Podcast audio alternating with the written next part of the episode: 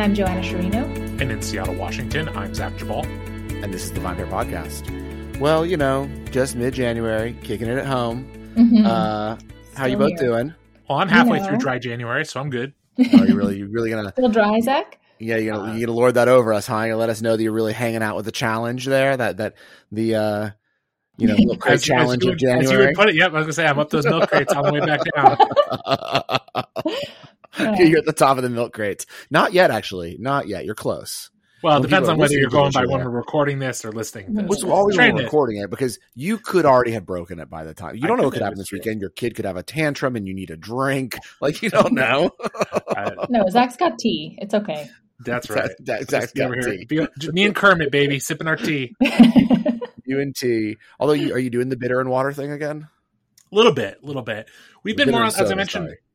Yeah, no, bitters and soda. Yeah, bitters and still water would be. I'm not sure I'm ready for that. Yeah. that's that's like uh the, yeah that's a level of depravity that i can't quite get to but um no it's you know it's fine it's it's definitely like uh you know i haven't minded too much i feel like it's one of the actual small things about like not being able to go out very much where like i don't miss drinking as much because not that there isn't lots to drink in the house my god there's a lot to drink in the house um but it's like i'm not confronted with the like oh that looks really good and it's only something i can have right now like everything in the house i can wait and have on february 1st probably not all of it but All of it at, at once. Yeah. Everything. but the one thing I will say as someone who is a dry January adherent is it feels deeply unfair to me that I ever don't feel great in January. Like I woke up the day we're recording this with just like a headache for no reason. I think I didn't have enough didn't have enough water yesterday and I'm like this shit should only happen when I'm drinking. Like I should not feel bad in the morning uh, just because, but um, You should feel great out- this month. I should feel great and I sometimes do. I got yeah, enough. any, uh, wait, This- any non-alcoholic drinks that you've been having? No, we should just skip Zach for this segment for the rest of the month until he's back. And so, so Joanna, what are you Oh, drinking? man. No one wants to listen to this podcast to hear Zach talk about the tea. Okay, we talked about it last week. We understood it, there's a thing he's into. It's really great. I could, I mean, if you guys want, we can start. Talk, maybe we can make it a coffee and tea podcast. I can tell you about the amazing new, like you know, espresso I made this morning. But like, I feel like that's Well, I did- people listen. I did recently get an espresso machine, so we can talk Oh, about that. but- Nespresso. That's good. No, no, no, an espresso like a full on espresso machine. Yeah, I have a full on espresso. Come on, Nespresso. psh, amateurs. But uh, Joanna, what have you drank that, that is not that is that's perhaps dry but does That's have booze in it? Yeah.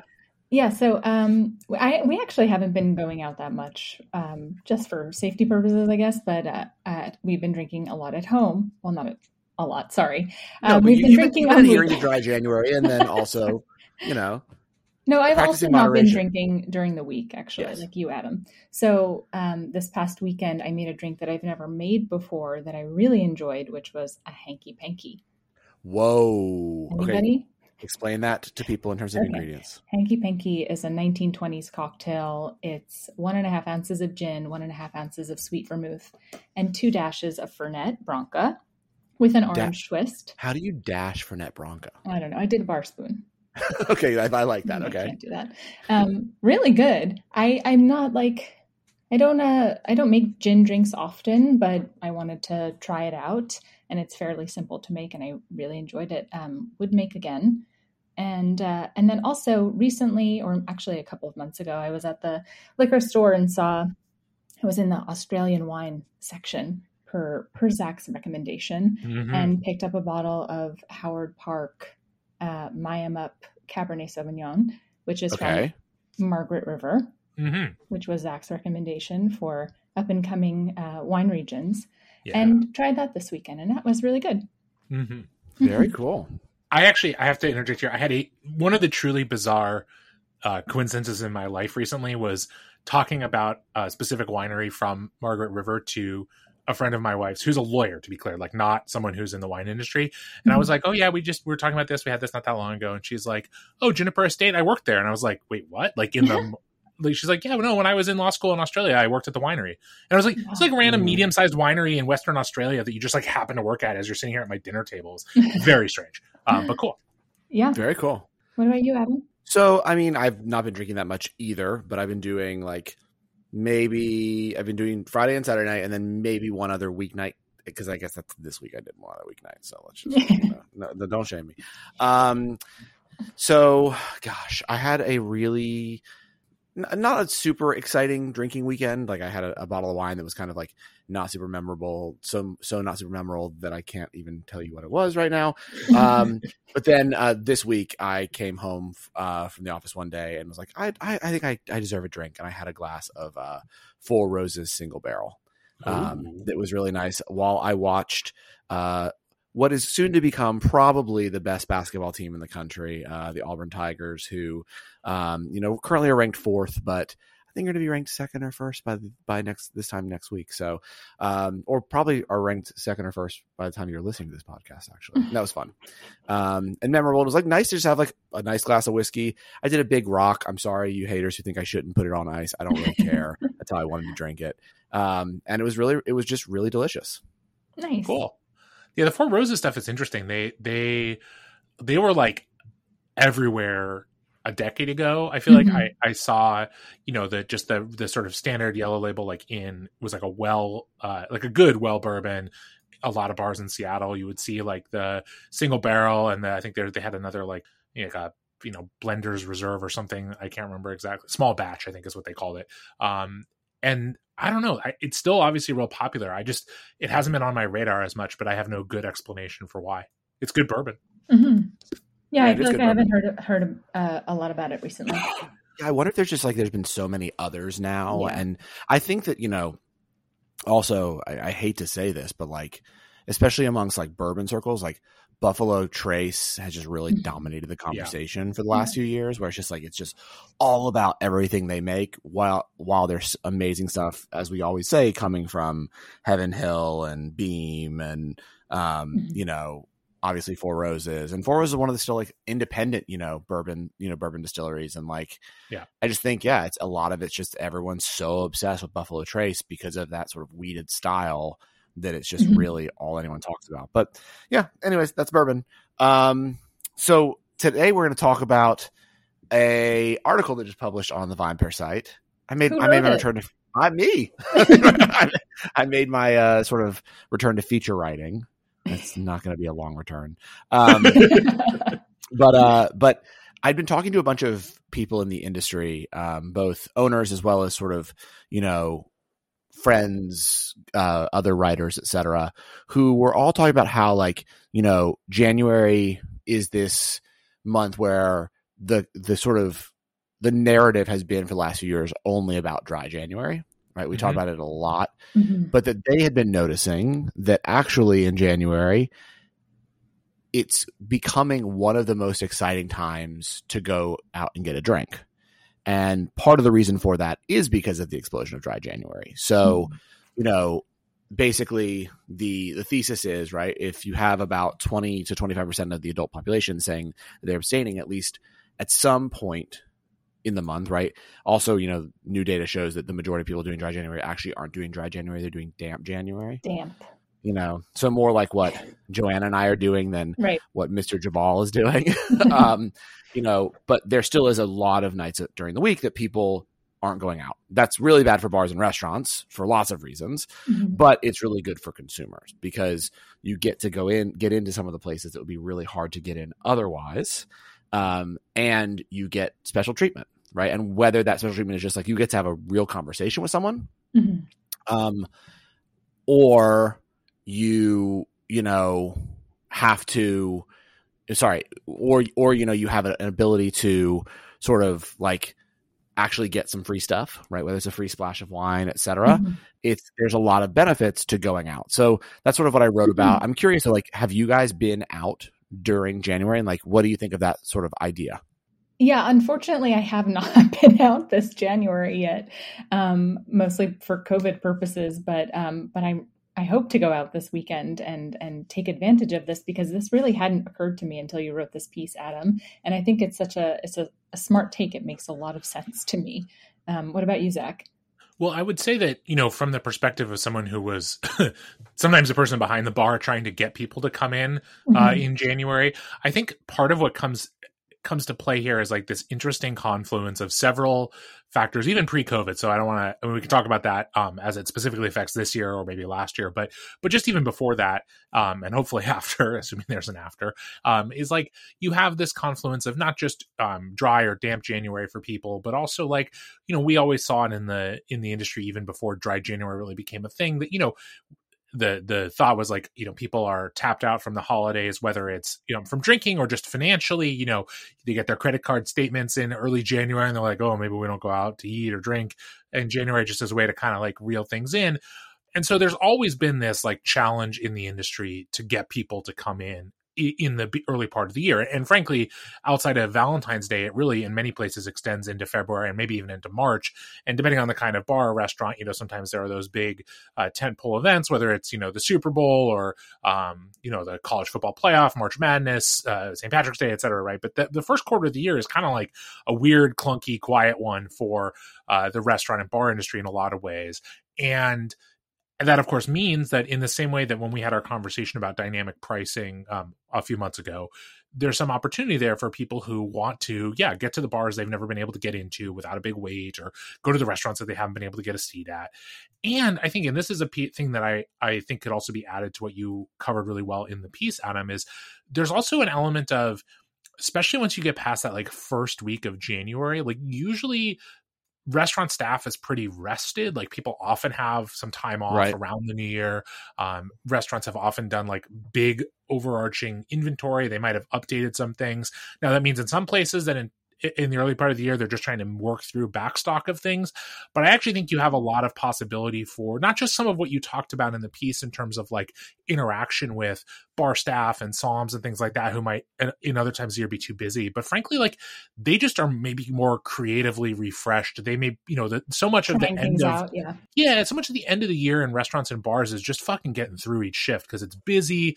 Yeah. you've got you know holidays, you've got your own shit in your life and and I would say that like dining in December like can be very memorable and fun and special, but it's also, mm-hmm. you know, it's you're at the end of a long stretch for a lot of people in the industry. And when you get into that, you know, second half of January, say, you know, people are usually kind of excited to just like do fun new things. They want to try stuff out. Maybe they had some ideas that that couldn't make it on the cocktail list in December because co- December is all about you know cranking out the classics or the things that people will spend big money on. And like if you are that kind of drinker, that kind of diner, it is a really um, exciting time. And as as we've said a bunch, like you don't have the same competition for seats. Interesting. Yeah, I think I think it's also interesting because we've seen a lot of menus also add non-alcoholic drinks as well yeah. and like creative ones and cocktails and things like that so really trying to trying to get people who, who aren't participating in dry january but also those who are uh, to come in as well yeah i mean they're, they're trying to get butts and seats butts which seats. i which i understand mm-hmm. and like you know when i talk to a bunch of people i think you know the their first sort of gut reaction to me like a lot of people in the trade when i was like hey like i'm working on the story whatever was like some of the quotes I initially got were about how they were creating inclusive menus for mm-hmm. dry January. And I was like, no, no, no, that's not what this story is about. And then one of the, the one I actually I was like, oh, thank God. like from one of the, one of the bartenders, like, look, like we do it because we know that we need to have it. And, but what I find actually in dry January is that a lot of the people who are keeping dry January aren't going out to cocktail bars, right? right. Like I've had, mm-hmm. had three different meetings that were on my calendar for this month that have been scheduled like in, December or sometime in December, like, hey, let's meet up in January, all get canceled because the people have written to me and said, hey, I'm doing dry January. Like, I really don't want to meet up.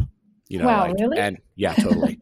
and I think it's because people are like, well, I mean, t- part of the conversation we had, you know, a few weeks ago when it comes to non-alcoholic beer and why we think that's more successful is like, I'm not going to pay $14 for a non-alcoholic yeah. cocktail, yeah. you know, and especially if it's a sort of a friendly thing or even a client thing like is that really worth it? Like let's let's go out when like we're drinking wine.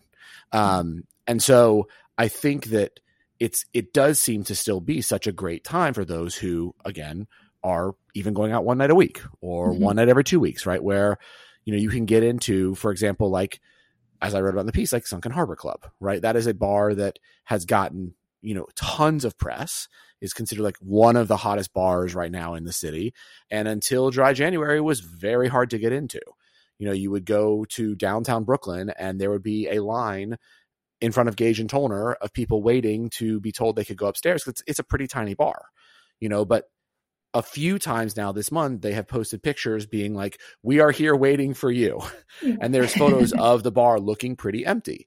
Like that's a pretty cool opportunity to go and and have a have a seat at that bar, talk to that team that is extremely talented, taste some of the cocktails that they created, like you know their uh their Angostura Col- Pina Colada, which is pretty amazing, mm-hmm. and other other cocktails that you would have to wait in line for, probably starting February first when everyone decides they're going to break dry January and go ham. which is also what usually happens, right? You know, you hear all these stories of people like, I've got these things planned for the first weekend of February when I'm going back out and all that stuff. And also because, you know, January is such a kind of bore. I mean, as Zach said, like he's woke, he's waking up every morning still kind of feeling sick. That's just yeah. January, guys. That's yeah, just January. you know, it's a gray month. It's like a, it's a hard month. I used to say it's, it's like the, it's a month with like nothing to look forward to. You know, mm-hmm. there's just, yeah. I get it if you have your birthday. No, no offense, Keith. I get it's a special day for some people, a special month but it is like a a month where like the next thing kind of coming is Valentine's Day, and that's not a day that everyone looks forward to. You know, so so it's not that kind of month. So if you are able to go out, you can have these cool experiences where you can get those reservations, you can, you know, have those kind of cool interactions. And a lot of the times the bartenders are, you know, the people who created the bars are there. Um, and so you can have those one-on-one conversations. And I think that's something that's really cool. I think a lot of what winds up happening when we go to some of these cocktail bars, and Zach, I'm sure you've experienced this a lot before, is like, especially if you're into beverage, you're really curious. And so you have, you want to have conversations. And sometimes you don't realize when it's inappropriate to do so, like on a really crowded, busy Friday or Saturday night. And the the beauty of going out this month is that there are going to be more times where there's downtime Mm-hmm. Um, and so, you know, the, the people can actually talk to you and, and not have to feel like they need to be rude either, which is something that I think no one in the service industry wants to do. But on a night that it's really packed, like they don't have time for using the bar to be like, oh, so what uh, what rums did you use in this daiquiri? Like, uh, you know, what what's your, what's your ratio when you split it? You know, and I get it. There's a lot of people that want to know those things, and then when they get kind of a gruff response because they're sitting at the bar on Friday at you know 9 p.m., they are like, oh, I really God, that bar's the worst, and that's not the staff's fault, mm-hmm. right? That's just the nature of a busy Friday night. But again, this time of year, you can ask those questions. And so I, I, think it's like it's worth thinking about if you're the kind of person that wants to have those kinds of interactions. Yeah, it's so interesting. I'm looking back now, and one of the restaurants where um, Evan and I became regulars, um, the first time we went was in January. Mm-hmm. And we had such a great experience because we sat at the bar and we were chatting up the bartender, and she was you know trying stuff with us and it was it was a lot of fun and then we subsequently went there often and knew the bar staff um, but it all started in a January on, um, on um, like a night in January. I wonder, you know, this is this makes me think, Adam and Joanna in particular, what is it that you think is being missed maybe by some of these restaurants and bars in the way that they communicate either to their to their guests or even to the media you know like i feel like you would you would think to see you know adam you mentioned some instagram posts and stuff like that which can kind of sometimes be a I don't know. I don't know how effective it is to just post like, "Hey, come on in, we're open still." Like, I mean, maybe that that gets someone to be like, "Oh, wow, I guess that restaurant or bar that I follow and am passionate about is open." Like, they probably already know that. But in terms of like, you know, you mentioned that some of them are like, you know, kind of running these, eh, or Joanna, you mentioned they're running these kind of like NA, you know, pairings and all this stuff and maybe doing so kind of because they feel obligated to. But I, I wonder if there would be some opportunity for some of these places to lean in, like, you know, in the same again to come back to that to some extent that dynamic pricing conversation because you are fighting for, uh, you know, a smaller audience in January, uh, especially if you're a bar.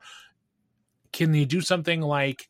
Why aren't there more like half off wine nights in January or like other things that would convince people who are, you know, either doing damp January or kind of like, well, you know, I, I mean, even just beyond the alcohol abstention or not it's like as you mentioned adam it's like shitty weather in a lot of places mm-hmm. getting you know and and especially for people who don't necessarily live you know in new york city where yeah. there are a lot of places in in a very short walk. For a lot of people, just getting out of the house if it's raining, it's snowing, it's you know, it's just it's cold and, and dark is like, eh, do I want to? And and it does feel like I'm underwhelmed at the sort of marketing effort on a lot of these places to be like, you know what, we get it to some extent, but these places all, you know, I mean, shit, we're all barraged with pitches for like every fucking holiday and they're all trying to get you in in December and it seems like none of them care about getting people in in January from a like more coordinated strategy standpoint. I actually like hadn't thought about that and you're neither, yeah. extremely right. like incentives to get people yeah. in. Mm-hmm. Now I don't know where I we know that in certain places, right? I don't know how many places like things like happy hour are, are illegal, mm-hmm. but there are definitely things people can do and I do think it's interesting that they don't. Now we are, I think you know, the the article I wrote was taking a general stance, sort mm-hmm. of one of these articles where it's like, I understand this January may not be the January you want to go out because of what's happening, but yeah. I'm just saying in general. So maybe we're not seeing them as much too because some of these, you know, restaurants and bars are saying, "Oh, we just need a break. Like this has yeah. been a lot." And so if it's a little slow, that's fine. But then again, why would that be happening if we're also seeing what I think is a very large amount of posting from these bars and restaurants on social saying, please come in? Yeah. You know, mm-hmm. and, you know, I, I, I don't know about you guys, but I've seen a lot of ang I don't want to say anger, maybe passive aggressive anger towards dry January this year from people in the bar and restaurant industry. I've heard it from put, at least one person on this podcast, to be fair. Me. yes. I don't have anger against it. Again, I don't have anger against I it. I just think it's kind of silly. Yeah, um, that's the passive aggressive part. No, only because again, when you when you read the medical studies, that people don't change their behavior. I think if, if I think we could do something that would be, I think we all should be very cognizant of you know our consumption and figure out how we change consumer behavior, et cetera, like so that we take, you know, a few days off every week and that we understand when we should hit our limit when we drink and those kinds of things. Mm-hmm. But I think that dry January, like I said, it seems to be more of like a contest among friends than people saying, I'm doing this in order to, you know, make sure that I have a healthy relationship with alcohol. Now, I know that there are some people that do it that way, but it doesn't seem to be the mm-hmm. majority. Mm-hmm. Now, that being said, that's my issue. Now, that being said, I I am I have seen a lot of, you know, Somms, bartenders that are posts like, why are people doing this? Dry January is stupid. Like, and I get it because they want people to have their butts in seats. So to your point, Zach, why aren't they doing anything else besides posting on social and saying they're upset about it and come in? There's got to be other things they can do. And I think, yeah, some of these kinds of specials are like, cool. Hey, we're doing, you know, free appetizers for, you know, from seven to nine or something, or, you know, Tuesday night we're doing $10 daiquiris or whatever. I think they'd get a lot more people in for sure. Yeah, I think there's a way in which you have to do more than just gripe at people to get them to do what you want. Like, yeah, as a parent, you learn pretty quickly that like if you just are like, why aren't you doing the thing I want to do you to do, child? Uh, you know, even a three year old isn't necessarily going to respond super well to that, and most of us you are. You bribe your kids? no, but I try and figure out. I, I wouldn't. I think you're saying. I mean, look, I'm not above a little bit of bribery, to be fair, but it's more about it's more about you know you have to make your goals and their goals align, and and the same thing is true if you're a bar or restaurant or whatever. And it's and it is always amazing to me. And again, look, you know, I, I worked in some different restaurants with different kinds of people in charge of them who had different ideas about how to get you know get butts and seats, how to market things. But it always surprised me at how there wasn't frankly that much creativity in terms of like really truly what you did when it in slow times of the year. And it and my point to those uh, to some managers at various times in the past was like okay great. Yes i get it. You know january in seattle not a big tourist season. People are you know whether it's dry january or otherwise you know people are, are maybe not going out as much. That's all well and good but there are still people who have you know birthdays anniversaries. There are people who have you know big events in their life. There are people who just want to get the fuck out of the house. And like yeah. and yet and, and, seattle especially you know in the time i'm thinking of eh, in particular was not anywhere near the sort of restaurant scene or or, or just population base as new york city or, or even some other big cities but still, like there are lots of people who want to go out to eat. You just have to figure out how to communicate to them that this is where they should come eat and drink.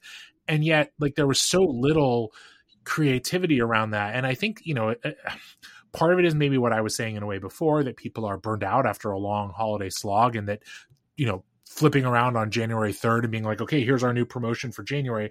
You know, not every restaurant and bar has the kind of people or the kind of Yeah. just the the fortitude to do that. But but I do think that like you said, Adam, and like we've been getting at, I think there's a lot of potential for capturing the audience and frankly like i said there are you are far from alone at people who find the whole dry january thing to be kind of silly and i think there's lots of people who would be f- glad to be given an incentive to not participate let's put it that yeah, like hey, if uh, if every Wednesday there was like wine Wednesday at a lot of these different restaurants where it was like I don't know six dollar glasses of wine or something, I think a lot of people would would Mhm. feel compelled to go out, right? and then you end I- up with a situation like the one joanna described which is like you get a new person in the door yeah, they might come back 20 more times like that that first point of entry giving someone value giving someone a, an opportunity a, a unique a unique experience can often pay off hugely even if you're just breaking even on their first meal right? Or even if you're losing money on their first meal. Um, and not that you should be going out there creating business models around losing money. It's probably a bad idea. But you know especially in these times when you're whether it's the you know all the things that are conspiring against restaurants at the, and bars at the beginning of the year like even if you're just building a, a new a few new customers every night that's a that's a that's a win. It's a long term back- win but it's a win this goes back to the conversation that you and I had a long time ago now, Zach, about dynamic pricing. But like, you know, again, this is if if if demand is low, then maybe prices change to Yeah. increase demand. Like it's just it it makes a lot of sense and. You know, I, I get it. I know a lot of people who are listening to this podcast right now. I'd be like, "How dare you guys say that we should be, you know, discounting anything with how hard COVID was, et cetera?" And I just want to be clear. Not saying this year. We're already on January 13th. Zach already has counted three days ahead because he's like Four he's- days. He's Four he's days. ready. He's ready to you know be done with this shit. Um, but you know, yeah, you're right. Four days. Um, but I do think you know, dry January isn't going anywhere, right? Every every year there seems to be at least about a quarter of the American population that does some sort of version of it, and so it is interesting to explore. Like, well, what about next year? Like, how could the industry Mhm. better prepare for it instead of just you know being like, oh fuck, dry January is coming. Like, this is gonna suck, and man, I hate dry January, and like, why are people doing dry January? Like, and say, okay, cool, like we're gonna as you're saying, Zach, like we're just gonna attack it head on. Like here's the plan. We're gonna do really cool promotions and get people in the door and encourage the people who aren't doing it. Of which, again, guys, again, what did I just say? Only 25% of American drinkers participate in dry January. That means 75% of people who already drink, who say they drink in these surveys, right? They're not saying this is this the dry January includes the population people who already don't drink, right? This is it's 25% of people who say they drink participate in dry January. I mean, 75% are still consuming some sort of alcohol. And of that 25%, as we said, a majority of them are doing damp January. So there's a lot of opportunity still to get people in the door. But, you know, as we said, there's got to be other incentives in the same way that, like, a lot of people don't feel like shopping anymore in January, which is why so many fashion houses do run sales Discounts, yeah.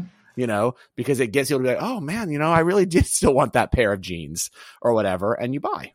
Mhm. I'm actually I'm curious to know, Adam, from you in the conversations that you had with um, restaurant operators. yeah. Like, was this year worse than ever because more people are participating in Dry January, especially after the past two years? I think that they're saying it's brutal. Like I've heard from a lot of people, it's brutal this year, but you know, they're saying it's it's brutal. I think also because of Omicron. Right. Like it seems Yeah. like it's like both. It's spike, that yeah, yeah. right. It's like there's it's brutal because of dry January, and then because a lot of other people just are a little nervous to still go out, which I completely understand. So I think it, that's why it feels so much worse this year to, Mhm. to a lot of people than it has in the past. Although in years past, like even you know pre-COVID, uh, you know we had heard in 2019 that that dry January people like were not fond of. But I Mhm. think you know in every case, Zach is really right. Like they, we hear a lot of the complaints, but then you don't see a lot of like everyone just basically says we're just waiting for Valentine's Day. That's what I hear. Like Mhm. we're just waiting for Valentine's, and I I've realized like, well, but you don't have to just wait for Valentine's Day. Yeah. yeah. Well, and that's a you know it- it- maybe a dubious strategy in the best of times, Yeah, but who knows what the COVID cases are going to look like in in uh, February in many parts of the country. And I would not, if I were a restaurant or bar, and I and I could anyway get around it, I would not be pinning all my hopes on any particular holiday or or week or weekend or month frankly like you got to be you got to be trying to get people in there you know any day you're open. And if yeah. you just sort of i get it right? There's a temptation to just sort of you know staff wants time off. You know you want to streamline things. You maybe cut hours a little bit in january. That's all fine. Like you got to do what you got to do. But at the same time if you're just if your strategy is basically like well we'll put the sign out front and hope people walk by like i don't know that's just or the or the modern equivalent of i'll post something on instagram like i just it doesn't feel very compelling to me and like you know, even for people who who are looking for a place to go drink, I'm not sure that's very compelling. No, you got to get while the getting's good. You know, Naomi and I have a new strategy, which is that, uh, you know, the next time we're ready to travel, we're just gonna mm-hmm. like go. if if it seems low in the whole COVID cases, we're just fucking going because it's you know you as you said you can plan ahead for all these things and then we all see what happened especially like the east coast really saw what happened around the holidays this this past year right? Where yeah. you know everyone thought they were going to finally have these boom times with holiday parties and things like that and then this variant was like what up? You know um hopefully we're we're you know going to move in the direction of more you know as we've said endemic with having less, you know, crazy strains that come mm-hmm. after Omicron, but no one knows because this virus has been completely unpredictable the whole time. So I think you're right, Zach. Like if like right now in New York, they say as of this morning, according to a bunch of different news outlets, we are like we've we've passed the peak and we're starting to fall, right? And I've actually noticed a lot more people being out, and I have I had to do plan a work dinner for the week everyone's listening to this um, podcast, so but for next week for you two uh, mm-hmm. on like a Thursday, and I was looking this morning on you know Resy, and a lot of the restaurants I wanted were already fully booked. So mm-hmm. like people are clearly going back out because I think they're starting to feel more comfortable again, safer, especially if you're someone who has kids in school at this point. I think a lot of people are like, okay, cool, I'll just I'm going to go out now, and then this will be the time. Like, yeah, you've got you got what half, at least half a month according to according to Zach. Like, get get out there and yeah. maybe have a few promotions for the last for the end of the month and maybe even a little bit into February where you know you don't have to wait for the 14th of February to finally like kind of rebound for yeah. sure. Now again, I'm not an operator for restaurant, so I understand a lot of you are gonna be like, oh, "That's great, Adam," but you don't know anything. you have and I can no admit idea. that. I can admit that. I can admit that. Um, super interesting, you guys. Uh, Zach, mm-hmm. you continue to enjoy dry January. Mm-hmm. I really appreciate so much enjoyment over here. Yeah. Do you even drink the drinks we have on Friday? I do actually. Yeah, it's my, it's my one little cheat. So you're having damn half January too. damn January as well. I love it. It's the yeah. We won't discuss just how damp. cool. Well, I will talk to you both on Friday. See you then. Sounds great. Thanks so much for listening to the VinePair podcast. If you love this show as much as we love making it, then please leave us a rating or review on iTunes, Spotify, Stitcher, or wherever it is you get your podcasts. It really helps everyone else discover the show. Now for the credits. VinePair is produced and recorded in New York City and Seattle, Washington by myself and Zach Geballe, who does all the editing and loves to get the credit. Also, I would love to give a special shout out to my VinePair co founder, Josh Malin, for helping make all this possible, and also to Keith Beavers, VinePair Tastings Director, who is additionally a producer on this show. I also want to, of course, thank every other member of the VinePair team who are instrumental in all of the ideas that go into making this show every week. Thanks so much for listening, and we'll see you again.